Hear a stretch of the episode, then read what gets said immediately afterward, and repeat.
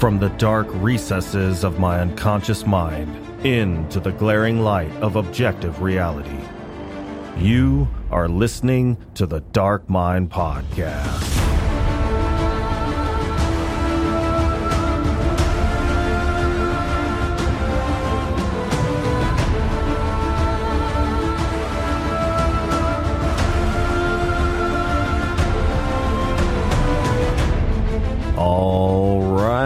Friends and familiars. Thank you for tuning in to another episode of the Dark Mind Podcast, where we explore the boundless realm of dark literature and film. On today's show, we have an author who writes short stories about deviant individuals with rotten hearts. Her stories are dark, transgressive, and sometimes humorous, but will always leave you with a potent sense of unease. She's joining me today to talk about her recent short story collection, Impulses of a Necrotic Heart. So, without further ado, join me as we delve into the dark insight of Red Lagoe.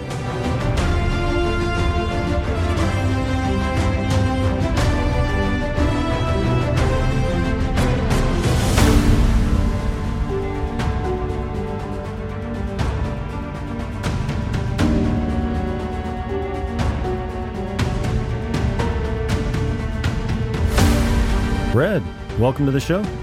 Thank you. I'm excited to be here. Well, excited to have you here. Thank you for joining me on this 15th day of October 2023. I came across your short story collection, Impulses of a Necrotic Heart, by way of Bookstagram recommendation, and was really impressed by the broad spectrum of the content of your stories. From dark humor to transgressive horror to mind breaking grief, you've got it all covered. So I thoroughly enjoyed it, and I'm excited to have you on the show. Oh, thank you. I'm excited that you found it. Just kind of wandering around Bookstagram, so it makes me happy that it's it's it's getting out there. The word is being spread. Oh, yeah, treasure trove. So, the uh, title of your collection, Impulses of a Necrotic Heart, is also the title of the first of the 15 stories in the collection. In the author's notes, you mentioned that you were the artist that actually drew the heart on the book cover. You also state that this was the first time the title came to you before the actual story idea. So, what was it about this drawing that had the dramatic effect of inspiring the creation of a short story collection? It inspired to a degree the short story, but not necessarily the entire collection. Okay. I had already known that I wanted to put together a collection because I had enough short stories gathered, different stories that had been published, different stories that I've written and haven't been published yet. So I had enough stories to put together a collection this year. And so it was just kind of a matter of coming up with a title. And I didn't have the title yet. And so I started playing around with some themes that tied the stories together. And a lot of them are deeper than a lot of other stories that I've written before. They kind of come more from the heart.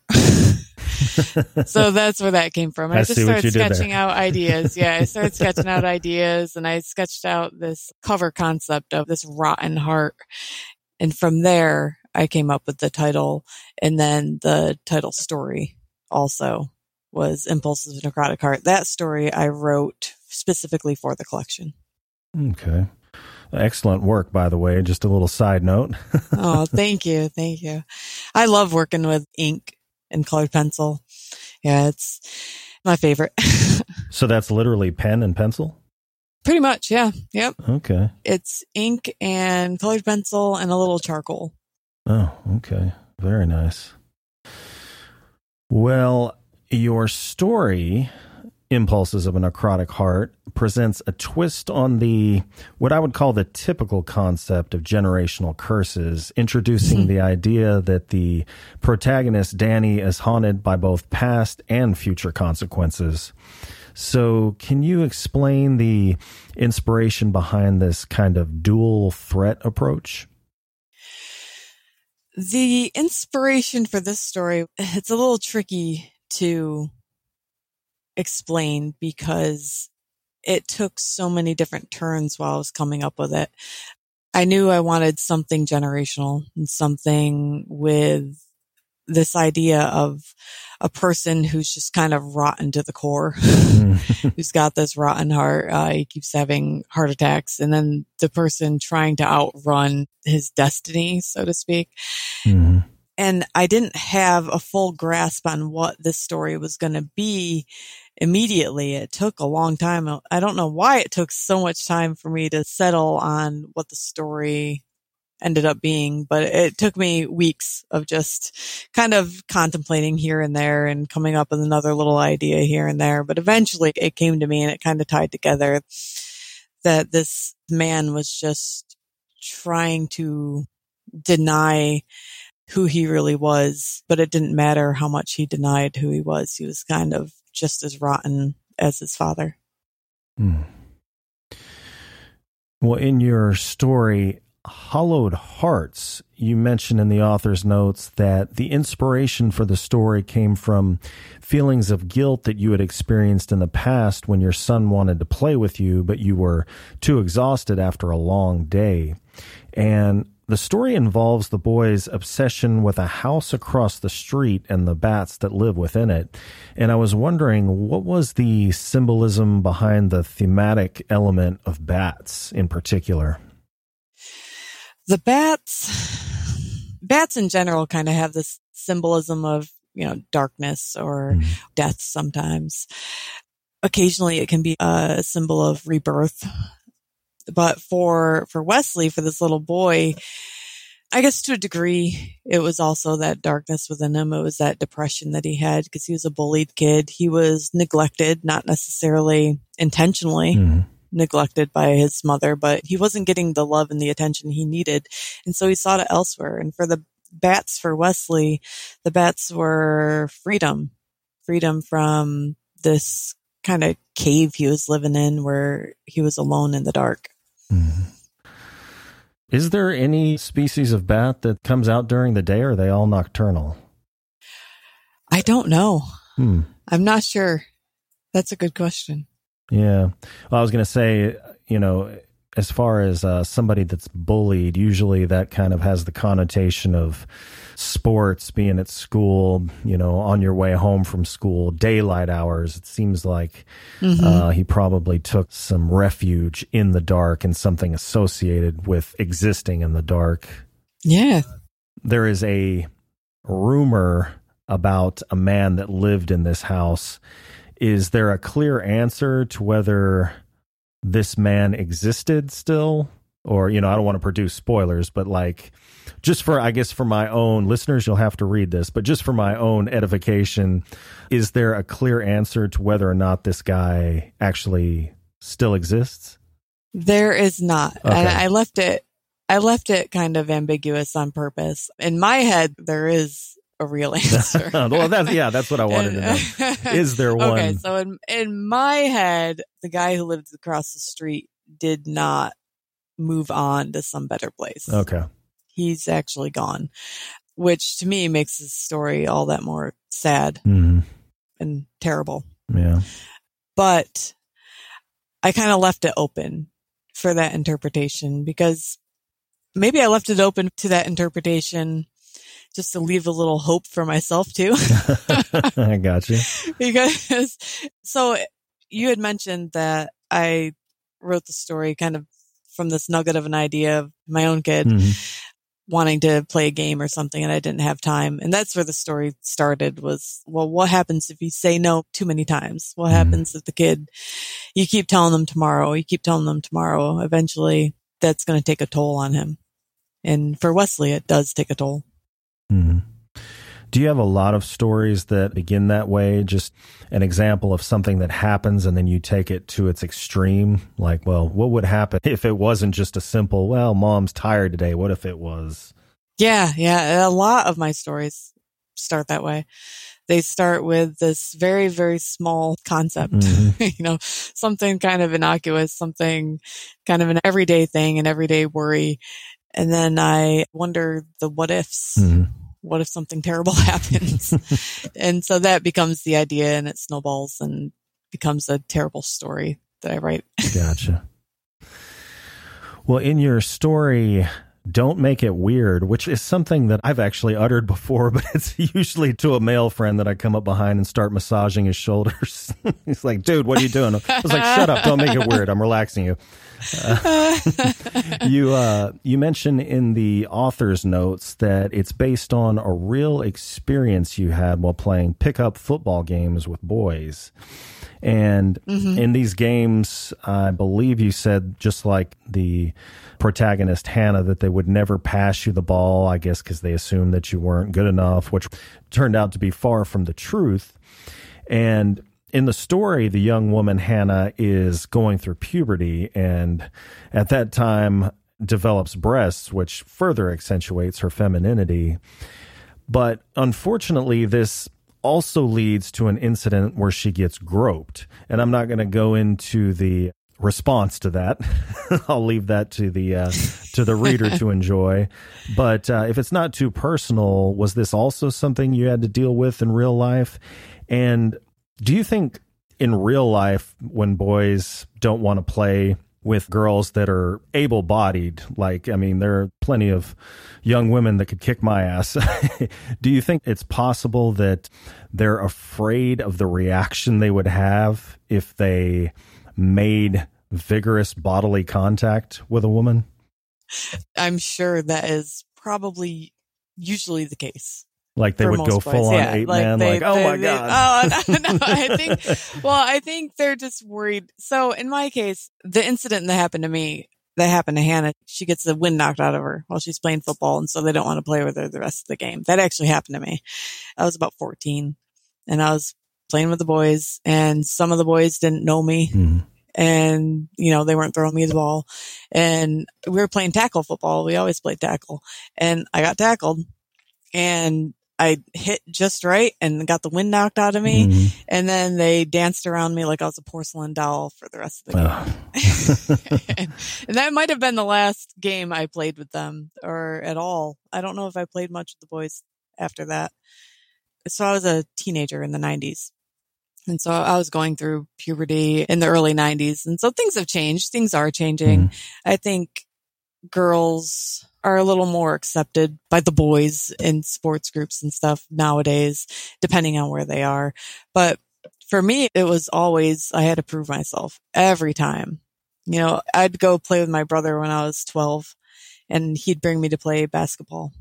And every single time, if they didn't know me, I had to prove myself. They wouldn't throw me the ball, but I would notice other boys who they didn't know, they would stop in and they'd just throw the ball to the boy immediately because he was a guy, I assumed.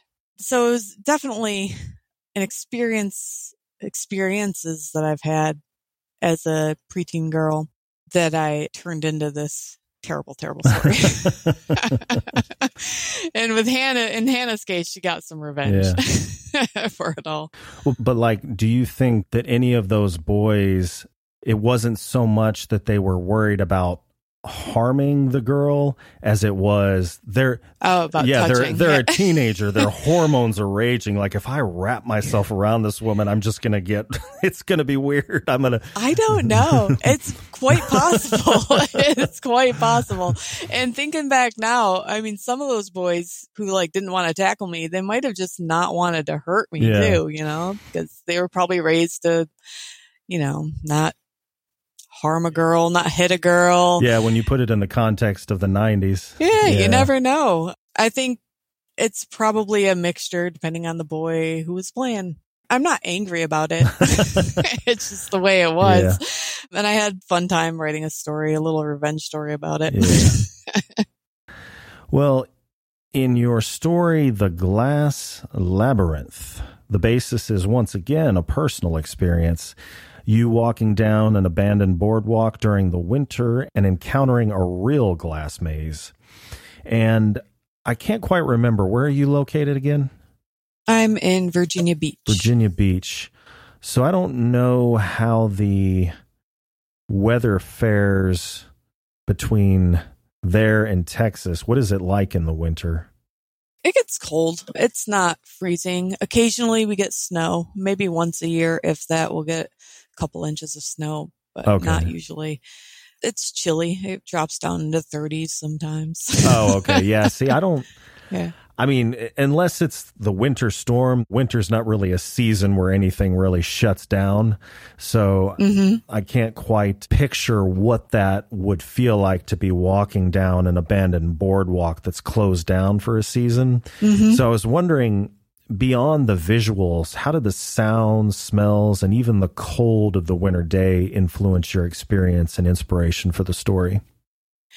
So we're a tourist town and it does get cold in the winter. And so it's off season here in the winter. Some shops are open. Some of the restaurants and hotels are open, of course, Mhm. but a lot of the little touristy spots, those little cute little locations are just shuttered for the winter and there's just not as many people out. So I tend to go to the boardwalk in the ocean front mostly in the winter. I don't go very often in the summer. I hit other beach spots that aren't as touristy. In the winter, it's just relaxing. It's salty. You can take in more. There's not as much noise from people and cars and Mhm. and so when I wrote The Glass Labyrinth, it was really short originally. It was only about 900 words and it wasn't working for me. I wasn't a very strong story. And so I had to add things and I realized what it was missing were those sensory things. I needed to think about that boardwalk and the location and the, the salty air and the gulls screaming. And I think it helped. Yeah. And so, can you talk about the labyrinth itself? Because I don't think we've got, I mean, we probably do. I don't get out much, but I don't think I've seen anything here in the Houston area like you explained in there, like a, a mirror maze, glass maze, I Mhm. guess. Yeah. So this one is a glass maze. So there are mirror mazes, but this one, it's just glass walls Hmm. and each glass walls kind of, there are like lights along the top and along the bottom. And so they almost mirror each other and the lights reflect off the glass and it kind of creates a mirroring effect. So when you're walking through this glass maze, as long as the glass is clean, Yeah. it's hard to tell where there's glass and when it's an actual opening. So I've gone through it with my kids and it's really cool little maze. So Uh. everything's dark except for the lights around the windows and you just got to find your way through. And one of the things I wondered was, well, what happens if you can't find your way out? I would be putting my fingerprints everywhere, just yep. marking everything up. Uh, well, the story Dogwood was really dark. yeah. Sorry about you- that. Oh no, no. I mean, if we got into some of the French extremist movies like Seven Days or you know Irreversible, things that really hit you in the gut are kind of my jam. So that story was obviously really dark, and not only are you dealing with tragic death and grief, but also severe guilt. And it's noticeably darker than many of your other pieces. So hmm what inspired the divergence from the spectrum you were kind of staying within to just like head first into something that you end up apologizing for in the back of the book? I think I was holding back most of the time. Most of my writing career so far, I think I've just kind of been, I think I've been holding back. I went to a Scares at Care event a couple years ago and some of the panels that I went to, some of the people I went to go see do their readings like Gabino Iglesias and Jonathan Janz and V. Castro were so inspiring. Cynthia Pelayo, too mm-hmm. from each one of them, I learned not to hold back. Basically, was the lesson that I took away that Mhm. day, that weekend. Um, they did some really, really difficult readings on some subject matter that I didn't know we were, uh, you know, allowed quotation marks to do. Yeah. And it just, it was really inspiring to see them read those really dark passages and to know that I could go that dark if I really wanted to. And so I just took the gloves off and I swung hard. Hmm And it came from a real fear. I mean, everybody who's a parent fears losing their kids. It's like one of the greatest fears. And they tell you to write what you're afraid of, right? hmm and so that's what I wrote. I wrote my biggest fear. Yeah, I had Paula D. Ashe on the um, show, and I was kind of asking her about the uh, time period of this particular story when it was written. Was it pre or post having children? And she said after children. And she said that she knows what I'm talking about. There's plenty of people that say, yeah, once I had kids, there's certain things I wouldn't write about. And she says, the way I look at it is once I had kids, that was a whole different set of circumstances I have to be scared of, more things to Mhm. write about. So, I think whatever was holding me back before, I let it go. And I just write as dark as the story needs to be. I don't just set out to write the most screwed up thing that I can think of. So for this one, I actually wrote this story for an invitation to um, Cemetery Gates Media had this anthology of collections. It was a hybrid. It was four stories by me and four stories from Sarah Tantlinger and from Corey Farrenkopf and Jesse Ann York. And we each wrote four stories. And so Dogwood was one of the four stories that I wrote for it. And I wanted it to be set in the spring because I was doing a spring, winter, fall, and summer story. hmm. And so I had this idea of the dogwood tree and and the ephemeral beauty of it, how it it's just gone in a moment. You know, we have blooms one moment and then they're gone. Mhm. And then I just kind of tied it into that fear of losing a child. yeah. Yeah. As far as before you wrote it, when you were talking about like, I didn't know we could write about this type of stuff. Did you feel like if you went too far, you wouldn't get published? Like there was nobody that would publish it? Or yes. Oh, okay. yeah. That, that you- was my fear. Now you know. Yeah. that was a huge fear. Like nobody's going to read this. Nobody wants to read it. Like nobody's Yeah. going to touch this story if I go too far. Oh yeah. But uh, apparently that's not the case. No, no, it was a great story. I guess maybe usually when I read a, a short story collection, I'll try and determine which one was my favorite. I don't think I did that this time, but Dogwood would definitely be, if not the favorite, at least in the top three. So, Oh, thank you. Yeah. very good. Yeah, that's one of my favorites too. Yeah. Well, your story, Sensory Deprivation, centers on a serial killer. Mhm. And in your narrative, the killer goes to great lengths to romance his victims, particularly within the context of the story setting. And typically, serial killers are motivated by a need for power. What made you decide to introduce romance into this pursuit of power? And what did you want it to do for the story?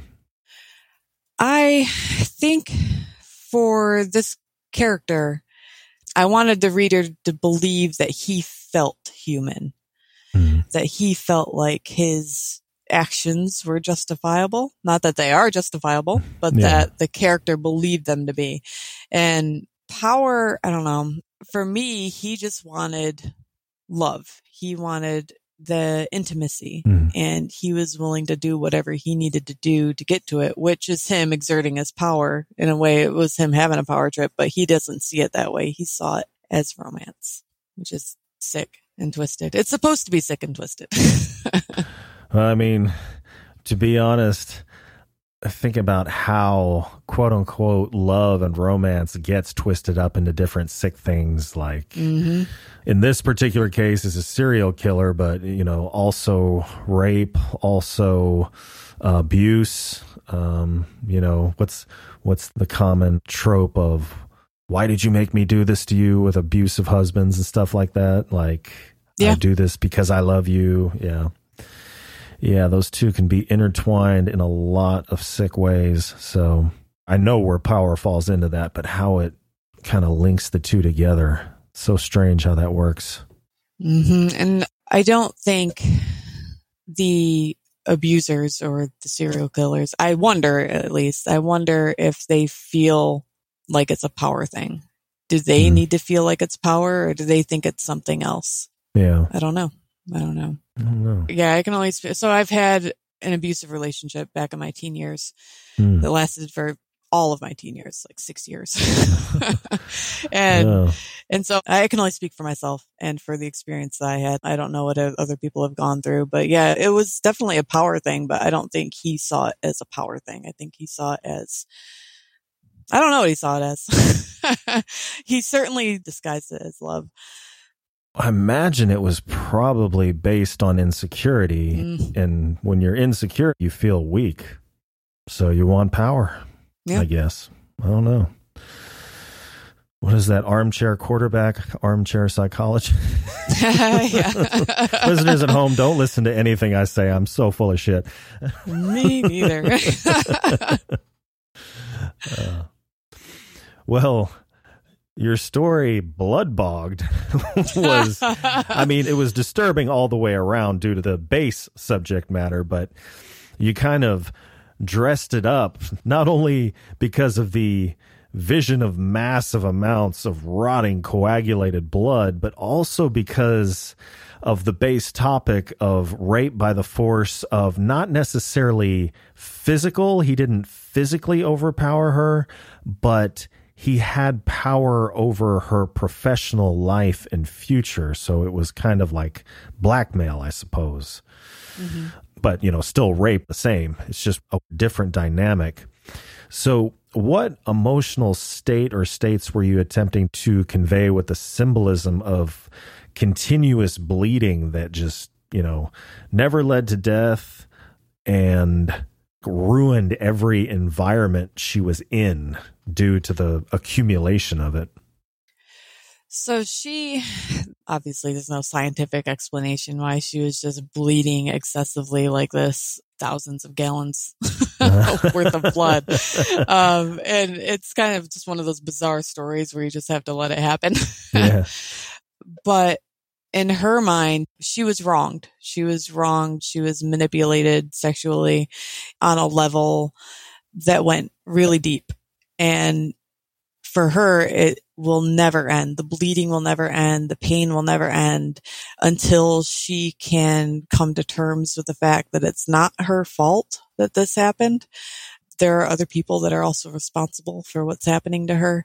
So while there's no scientific explanation why the bleeding is happening, it's obviously connected to the trauma that she experienced and her being able to relieve herself of the guilt. Yeah. Yeah. I mean, it's, I would assume metaphorical. Yeah. and, and, great ending. Um, not going to reveal it. Listeners oh, at home, you'll have, no. you'll have to, you'll have to, uh, check it out. But yeah, even fits into the metaphor. You know, you're talking about the realization that it wasn't her fault. And until then, she doesn't find a resolution but ultimately there's some retribution as well. yeah. and not even intentional. She didn't mean for that to happen. Yeah, well, I mean, you know, at the end, car- karma's a bitch. yeah, yeah, exactly. that is the bloodiest story I've ever written.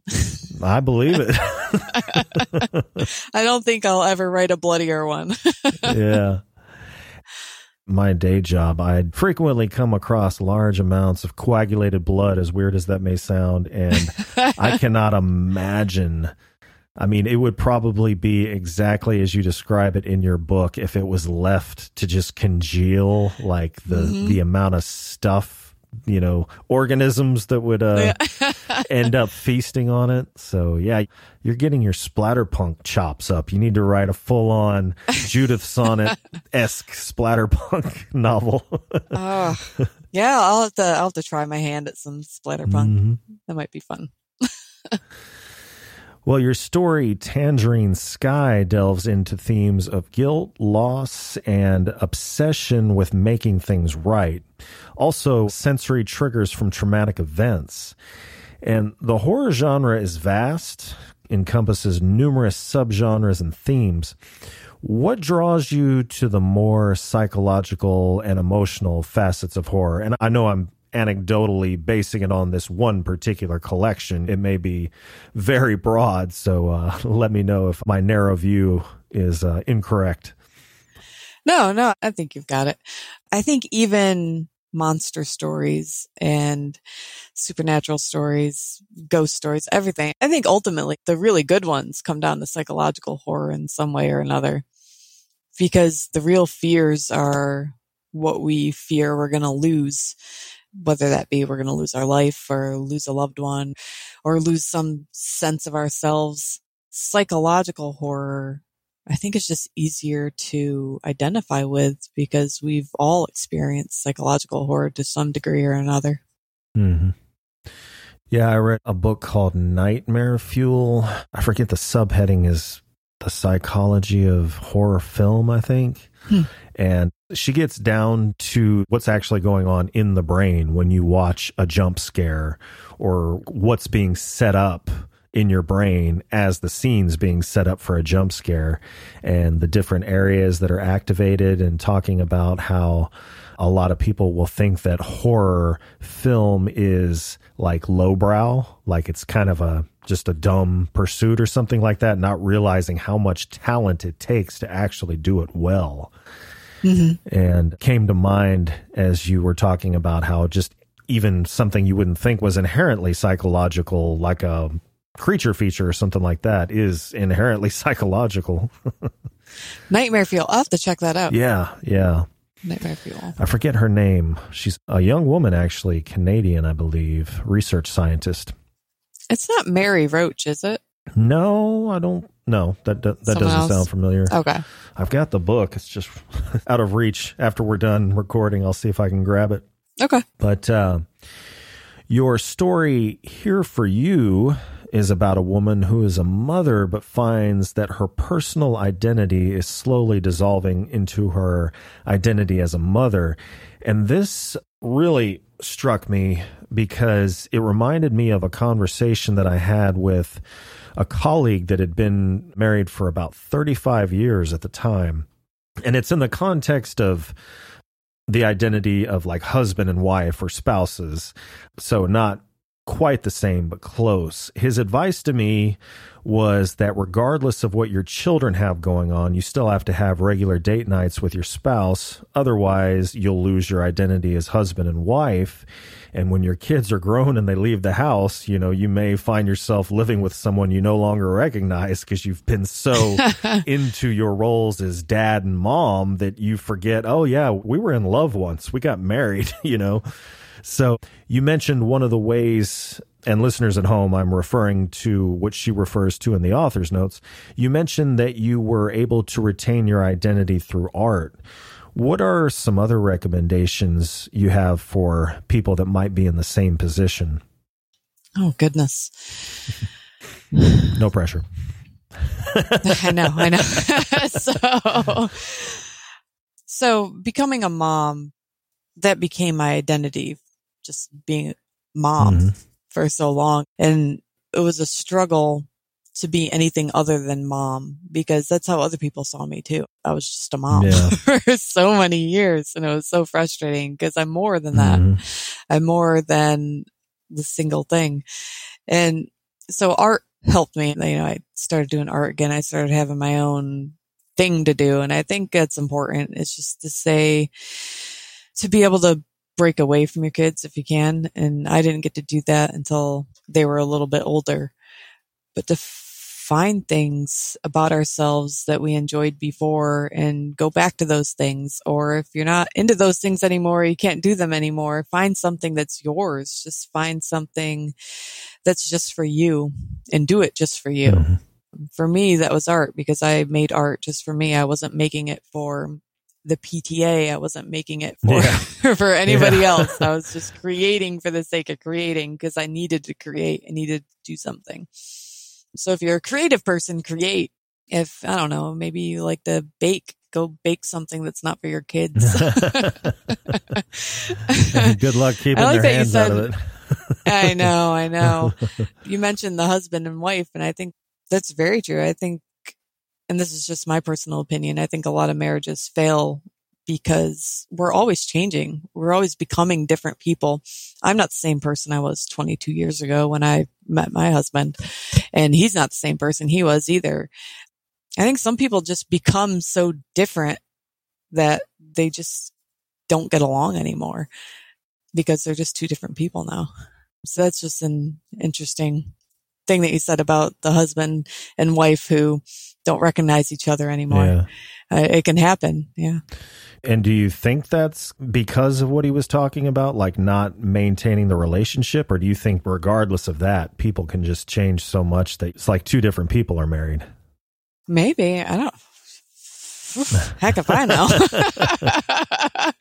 I've been very fortunate that even though we've had personality changes along the way, we do keep getting along. We don't have, we didn't for a long time have very regular date nights. We just couldn't do it. Kids were little. We were usually broke Mm-hmm. back then. We were, we still broke half the time now. but yeah, you just got to make time for each other and talk. Even just talking to each other. I see so many relationships where people just don't talk anymore. And so they lose track of who they are. Yeah. I think you should be allowed to engage in hijinks without fear of repercussions, just like once a week. Go around and Yeah. wrap people's houses in toilet paper or something. that would be fun. Uh-huh. Well, your story, Legacy, deals with the supernatural personification of evil being passed down through generations. In this story, there are two siblings who come together to bury their mother, who was an extremely evil person, yet only one of them seems to acknowledge their mother's malevolence. That kind of denial appears to be a common theme in real life families, at least in my anecdotal experience. What do you think motivates family members to deny that a particular relative was a bad person when it's objectively true? Yeah. it's probably, I don't know, the same reason why we defend our own loved ones. Maybe we just don't see them that way. Like maybe it's a parent or a brother or a sister or a grandparent. And you've just never seen that side of them. You've only seen them through these rose colored glasses of your childhood. And it's hard to see these people that we look up to, especially when we grow up with them. I think it's difficult to see them for who they are. I mean, we do that with our own parents, I think, growing up. Like our parents are just our parents and they're mm-hmm. great. In a lot of cases, not all cases, of course. And then we grow up and we look back and we think, oh, well, what, what was that all about? Mm. Like maybe, maybe they weren't as great as I thought they were. yeah. Yeah. I forget who it was I had on the show. We were talking about one of his uncles, and he just had fond memories of this uncle growing up. But at a certain point, he never saw his uncle again because his dad forbid it. And once he got to be a particular age, they finally told him why. He was cooking meth for the mob, I think. Oh my goodness. So, uh, I mean, I guess that uh, you could still be a great uncle. I don't, it's probably a danger, Yeah. dangerous person to be around, but you know, I'm sure they, I'm sure he's still capable of taking him to baseball games. Oh my goodness. Yeah. So, you know, you just, and that goes with anybody. We never really know people. Mhm. So we can have all kinds of misconceptions about people we are close with. Mhm. Well, your story, 14 gallons, that would probably be in the top three, is an apocalyptic tale that questions whether, when faced with death, one should merely survive or truly live. And it reminds me of the admonition memento mori, which means be mindful of death. Given that we could die at any moment, what do we choose to do with our present time while we're still alive? And I was curious to know is that a philosophy you embrace in your day to day life? And if so, how do you apply it? I don't know. I don't know. And you would think being 44 years old, I'd know what kind of philosophy I live by, but I, I don't. So I guess maybe I do to a degree live by that because I try to live day to day. I mean, I always think of the future a little bit, Mm. but for the most part, at least within the last decade or so, I've learned to just embrace and enjoy life as it is in front of me Mhm. rather than struggling to pursue something that I might never reach. Uh-huh. So like I'm taking chances. I'm living my life to the fullest, but cautiously also. so I don't, I don't know. I don't know what my philosophy is to a degree. Yeah, I'd say I know that I don't know what the future is going to hold. That makes sense. And so I just kind of live day to day the best I can as responsibly as I can. yeah. Well, let me ask you this. I think we can do this without a spoiler. Okay. If you were in the same position as the two women in the story, would you take option A, which was doing nothing, or option B is what they did? Hmm. I would probably do exactly what they did. I think I would hold out as long as I could until it seemed pretty hopeless. Yeah. and then I would just live it up. yeah, I mean it's uh, you know, it's not abnormal to be driven by self-preservation, but yeah, at a certain point mm-hmm. you just be like, "Yeah, this is not living." yeah, yeah, I yeah. agree. Yeah, I think that's very much what I would do in that situation is what those two women decided to do. I would first try to survive. Mm-hmm. Yeah, as long as I could. But there comes a point where it is just surviving and there's no point. Mm. it's time to mm. run. I was about to say something that was going to induce a spoiler. I caught myself. well, your final story, The Haunting of Swan Lake, picks up where the first one left off. Thus, the mm-hmm. entire collection is kind of framed by the concept of the sins of the father as well as the sins of the son. And while the theme of the collection revolves around the impulses of a necrotic heart, given that the collection is enveloped within this particular storyline, is there also a particular meta narrative? And I hate to use that term because it seems a little pretentious, but like a kind of an overarching theme of a belief system, so to speak? Not necessarily a belief system. There was this general mood I was going yeah. for. I think the generational trauma kind of appears in a lot of the stories. So that's kind of weaved a little bit in throughout a lot of the stories. The opening and closing story is just not being able to escape that darkness within one's own heart. To put it as simply as I can say it. Well, your story, Consumer Alert, portrays an elderly widow named Meredith who finds solace in the dopamine hit she gets from buying things online. And this got me thinking because I have a very addictive personality. What has it been? Uh, I think 11 years off of the sauce. Yeah. But it still manifests in other ways. And the company that begins with a large A, I won't say their name out loud, but we all know who they are. Yeah. I use that as a drug a lot of times. I have to catch myself like, do I really need this thing or how do I feel right now? Am I just doing this because I feel shitty? You know? And so the story portrays an elderly widow named Meredith who finds solace in the dopamine hit she gets from buying things online. Do you believe that the addiction to online shopping is about more than just the dopamine rush from the items themselves? Is it possible that the entire process offers multiple points of satisfaction? And if so, what might they be? I do believe that, at least in the case of this character, that was definitely what was going on. So with Meredith, she was still grieving the loss of her husband who died ages ago. And for her, she was just trying to fill the void, you know, fill the emptiness. Her daughter's out of the house. She lives alone and she just wanted the happiness of buying things, of having things, of filling her space with anything that could make her happy.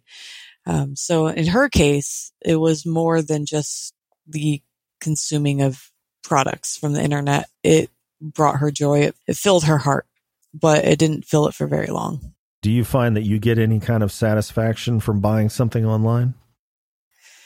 A little bit. A little bit. I do online shopping and sometimes they order things. I usually just order things I need. Yeah. I don't order a lot of random stuff, but I do, I do it frequently enough that I'll get a package and I don't know what's coming because I don't remember ordering. I was like, oh yeah, I did order those gloves. Yeah.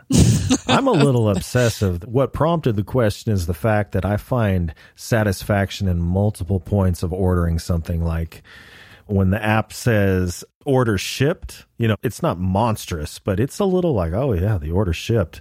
And then when you see that little progress meter go from shipped to out for delivery, and mm-hmm. I'll keep on checking it until it's close enough that it brings that map up that says six stops away, and then boom, that's like, yeah, there you go. It's getting close, you know. It's pretty sad.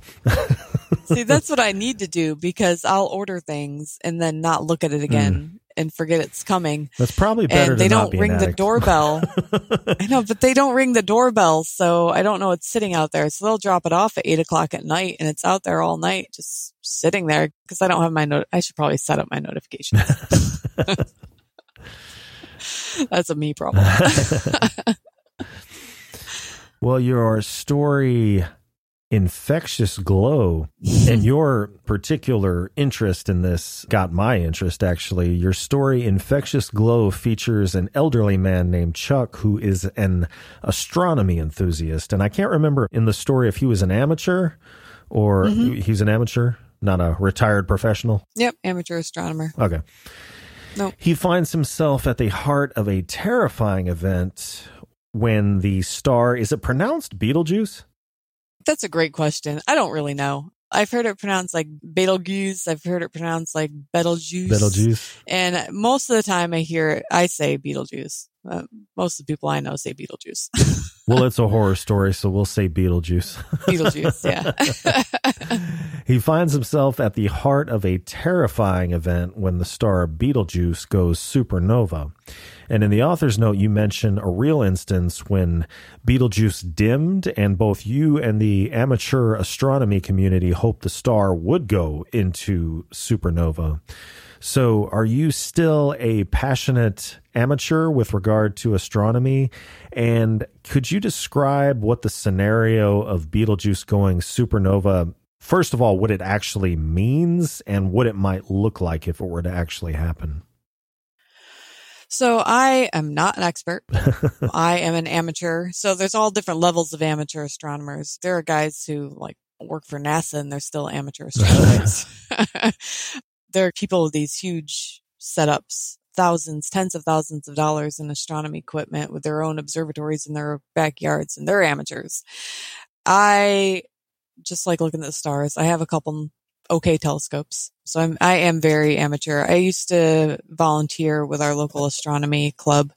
I was the vice president of the astronomy club for a while and secretary and I was the newsletter editor. I did different roles. So I had my hands in the local community. So Betelgeuse is a red giant star.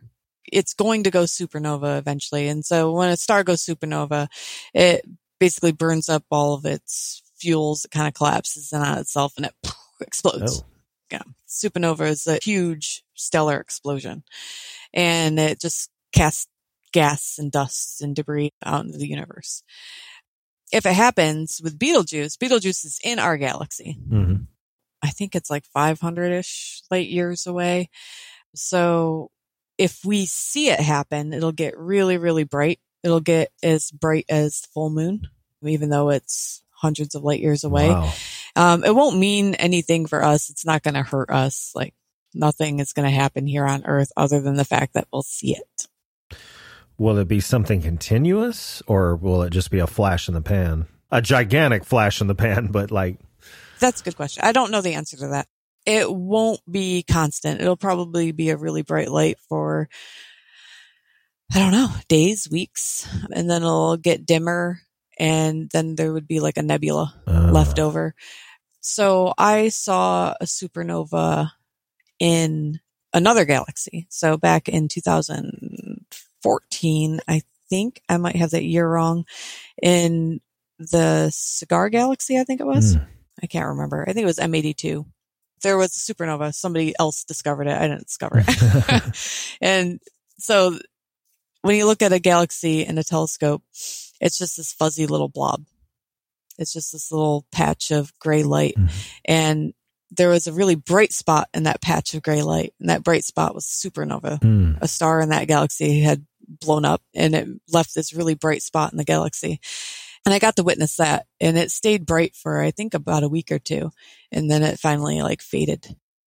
Believe it or not, when I proposed to my fiance, I did it at the George Observatory in Brazos Bend State Park. Very cool. We got to see a nebula, Orion's belt, looking at different parts of that constellation, some other ones. hmm Betelgeuse is in Orion. Oh, is it? Okay. Yep. Betelgeuse is the star that makes up Orion's shoulder. Oh, okay. Yeah, but when you were talking about viewing, was it a galaxy as a cluster, a small cluster, gray? Mhm. Yeah, it was a galaxy. Yeah. Yeah. So whatever you looked at, it probably looked like a little gray smudge. Unless the nebula you saw was probably the Orion Nebula, and that one's more than a gray smudge. That one's bright and glorious. There's colors, there's blues and greens. Yeah, Yeah, it was pretty that's a pretty nice. yeah. Well, moving on to less desirable things. Your story, Arachnu. oh God. I, as well as you, were deeply unsettled, just like the character uh, Jemiah, I Yeah. believe, hmm who despised spiders to the point that he wouldn't even step on them to kill them. And in the author's note, you mentioned That's me. no, that's you. Yeah, you mentioned that you also suffer a severe case of arachnophobia. You describe not only a hatred for their appearance, but also a disdain for their audacity to just crawl onto you, which I never thought about before, but you you are correct. And I was wondering if you had to explain their disposition to someone, how would you describe it? Because I was thinking about that. Like they'll crawl up to you and kind of look at you like emotionless. Like you can't quite tell if they're like, yeah, what do you want? You know, I'm in here. You going to do something about it or what's, what's going on in their heads? They're psychopaths. That's Yeah. what's going on. no, I'm sure they're just doing their thing. I'm sure spiders are just out there living their life, not trying to bother anybody, but, uh, but they're bothering me. I can't help it. They have a poor sense of boundaries. It's, they do. They have a terrible sense of boundaries. I can't handle it. And I know I hear it all the time. They're not going to hurt you. They're good for the environment. They're good for eating the other bugs. And like, I understand this. That's why it's called an irrational fear. I just, I can't handle it. Well, is it completely irrational? Because some of them are poisonous, right? That's true. Yeah. I understand they're necessary for the ecosystem, but the ecosystem is out there. In here is my Yes. ecosystem. I agree. They're not welcome Yeah. here. yeah. Jemiah called it what? Breaking and entering. Absolutely. Or or just like sneaking in through a crack like a cat burglar, you know? hmm Yeah. Actually, when Charles Manson and his family members would sneak in through people's windows, they called it a creepy crawl. Oof. Yeah, that's I didn't know that's that. why naming it after know. spiders. Those bastards. Well, are there any particular themes or motifs you find yourself returning to in your short stories throughout the entirety of your bibliography? I know you have themes and motifs within this particular collection, but throughout the entirety, is there anything you find yourself returning to? I do tend to go back to this parent child dynamic Mhm. a lot and the toxicity between relationships, like close relationships. That tends to sneak in quite a bit in my writing. I'm not sure why. there might be some underlying things. Who knows? Do you need to talk?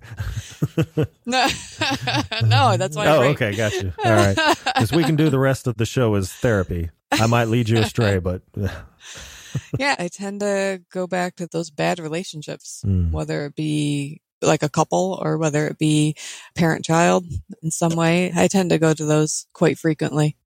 Hmm. Okay. Yeah. I mean, that's a compelling dynamic. I imagine there's no lack of creative avenues to take that. hmm hmm Well, how do you begin conceptualizing a new horror story? Is it a character, a scene, or an emotion? We talked about how you'll take like a concept and just take it to its extreme. Mm-hmm. But does that concept come from a character, from a scene, or, you know, an emotion that strikes you first? What's the uh, precursor, so to speak? It's actually not usually a character. It's usually some kind of idea that strikes me, some kind of concept of what if. So with Dogwood, the question that came to mind was, what if sheep ghosts or someone who died a certain way?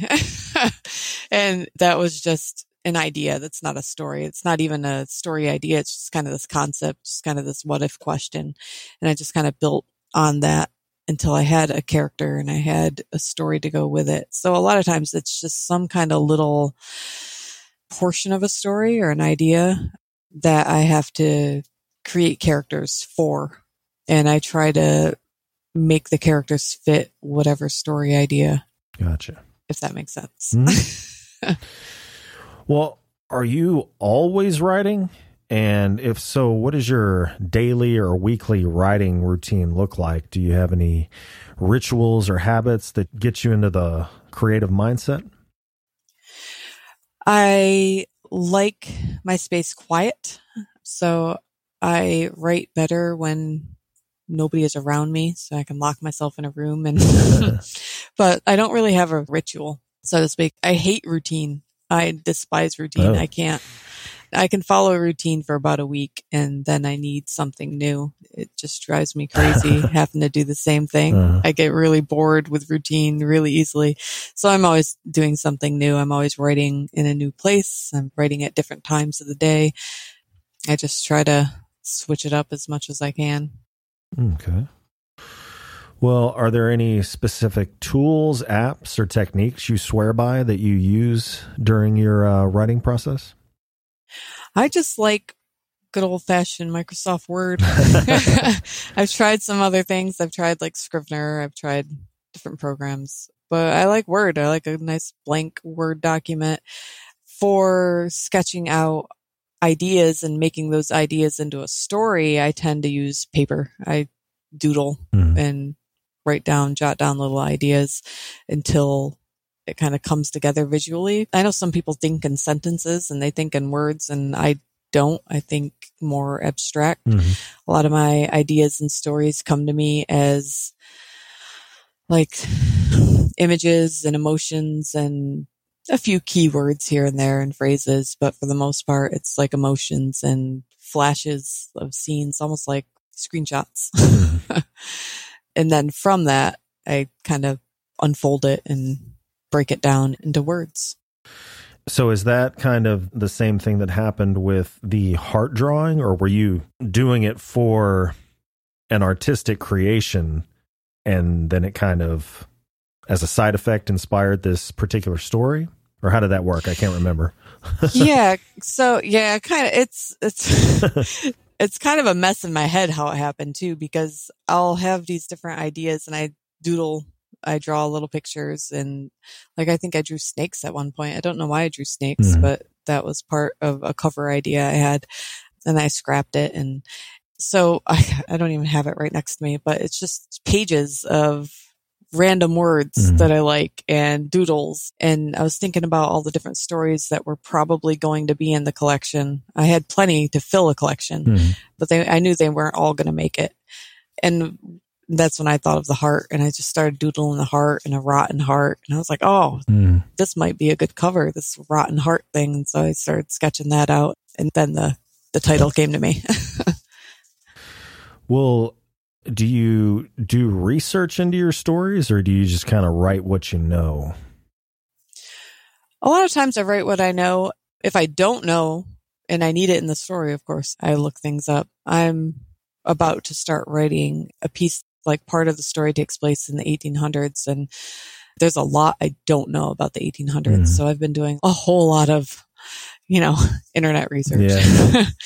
Googling and a lot of reading of different articles to try to brush up on my late 19th century. Is it going to be a gothic kind of? It is going to be a gothic. It Nice. is. Yeah. Uh, I never thought I'd write one, but yeah. Yeah. Well, uh, when you're writing a short story, you know, come to think of it, I don't know that I've ever really gotten in hardcore to the actual writing process of writing a short story. Like, how many drafts or revisions do you typically go through before you're satisfied? When I first started writing, it was too many, too many to count. Mhm. It was way too many. But I've learned a lot and learned how to, I guess, write smarter and more efficiently Mhm. the first time. And so typically speaking, I probably do about three on a short story. Okay. Sometimes more. It depends on the length and how, how in depth it is. There are some short stories where I get it all wrong the first time. Like I have the idea and I write it down and it's just clunky and wrong and I have to revise it three, four, five times. And then others just come easier Mhm. and I get it right almost the first time. Gotcha. well, does feedback from readers influence your subsequent stories or your writing process at all? And if so, in what ways? Feedback from beta readers. Yeah. Okay. So if it's a beta reader, if I haven't published it yet, I send it to a beta reader almost always. And of course, their feedback influences what I do with the story. Okay. I almost always take advice from beta readers unless it just does not fit with my vision of the story. Mm. As for like reviews, Yeah. if I get a bad review, it depends on what it is. I mean, if it's actually constructive feedback about the story, then yeah, I'll, I'll listen to it and I'll take that into consideration. But I can't see like following the advice and taking to heart every comment Mhm. that comes through about a story. If people did that, then you probably wouldn't write at all. yeah. Well, which authors or works have uh, influenced you the most when it comes to the horror genre, or I guess just writing in general? Oh Lord. Okay. So there are a lot. So I said back, I think it was 2021 or 2022. I went to a Scares That Care and there were those four authors that I went to go see do a reading Mhm. and they were incredibly inspiring. And that was V. Castro, Cynthia Pelayo, Gabino Iglesias, and Jonathan Janz. And I love their works too. Absolutely amazing stuff. One of my favorite authors right now is Paul Tremblay. Mm-hmm. I've loved everything he's written. I haven't read everything he's written, but everything that I've read so far, Mm-hmm. I absolutely love. I love his style. I love his endings, as ambiguous as they are. Uh, there's a lot of great people working in horror right now. Yeah. Well, kind of circling back to your writing process, is there anything you avoid because you feel it stifles your creativity? I know you can't write around other people, but not so much the actual act of writing, but just in your day to day life. If you're in the middle of writing something, like, is there something that you just steer clear of because you feel like it really fouls your creative process up? Like subject matter or Like one person told me they don't drink. Another person told me that they stay away from reading books on writing craft. Hmm. That's a good question. I don't know if there's anything. I try to stay off the internet. Yeah. and I don't drink when I write. I do drink sometimes, but I don't drink when I write. I tried it one time. yeah. I tried the whole Hemingway thing where oh, where you were like, write drunk, edit Oh, sober. yeah, Yeah. yeah. And I, I was like, I'm going to do it. It was a Saturday afternoon. It was like two o'clock. I'm like, I'm going to have some bourbon. I'm going to get drunk and I'm going to write. mm. And all I did was sit on the computer tweeting about how I was going to get drunk and write. and I never actually wrote anything. yeah. so yeah, I don't drink when I write. I try to stay off the internet. I open my laptop and I just try to stay there and that's my space while I'm writing. Yeah, the internet is notorious for taking your focus away from writing. There's a, I forget what it's called, Briana Morgan. I don't know if you're familiar with her. She told me about it. Mm-hmm. There's something you can buy. It's a word processor, but you know, there's no internet connection, nothing.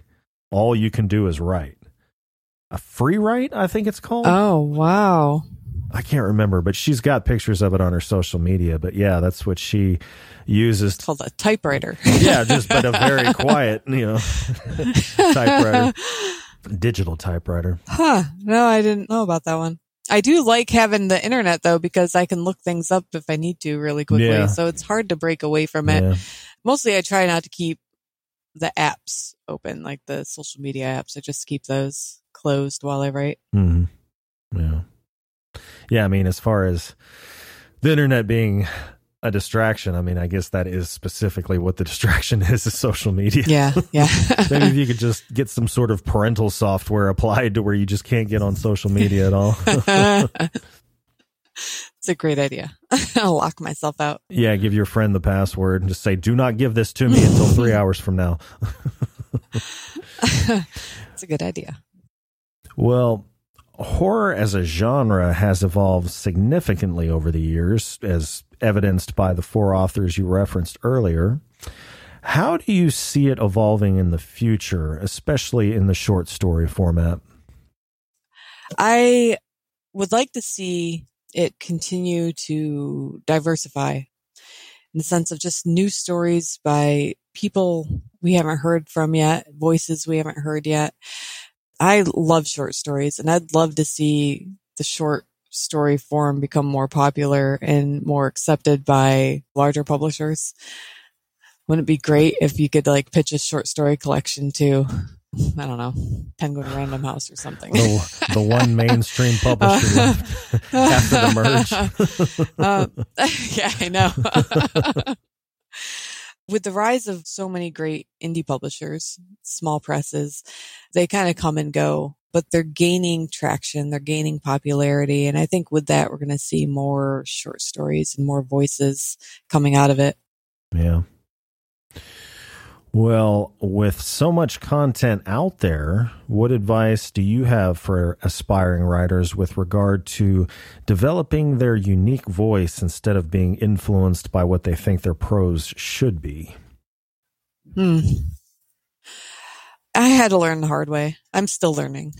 I took so many workshops and online classes and I joined critique groups and I listened to everything and I tried to apply everything that I learned. And when I applied everything I learned, it really stifled my writing to a point where I had no voice. Everything was just washed and scrubbed clean. Mm-hmm. And I think I lost that sense of voice. So my advice is to learn everything because there is a lot to learn, but to learn when it works for you and when it doesn't work for you. And I think that just comes with practice. Gotcha. Well, what is the life of Red Lagoe like outside of writing? Uh, well, up until recently, I worked mostly part time at a school. I'm not doing that anymore. So now I am full time into writing and running my small press, Death Knell Press. And I'm a mom. so I do mom things in the evening. but yeah, all day I work from home. I work on writing. I work on art. I'm starting to do some freelance artwork and commissioned stuff. So, so I'm an artist and a writer and a publisher. Awesome. Well, Red, it has been a pleasure talking with you. Oh, thank you. Yeah, it was nice talking to you too. So, as we bring the show to a close, is there anything you'd like to plug or let your readers know about? Sure. Yeah. So, Impulses of a Necrotic Heart is out now. It's my short story collection. And in March 2024, I have a novella coming out with Darklit Press, and it's called In Excess of Dark. All right. All right, folks. Well, listeners at home, all links are in the description. And Red, thank you again for joining me. Right. Thank you. And thank you to everyone that tuned in. If you enjoyed today's episode, please be sure to like, share, and subscribe. Be sure to tune in next Tuesday when I will be joined by the author of a Southern Gothic saga that is as dark as it is sensual. So until then, stay healthy, stay sane, and as always, thank you for listening. See you next time.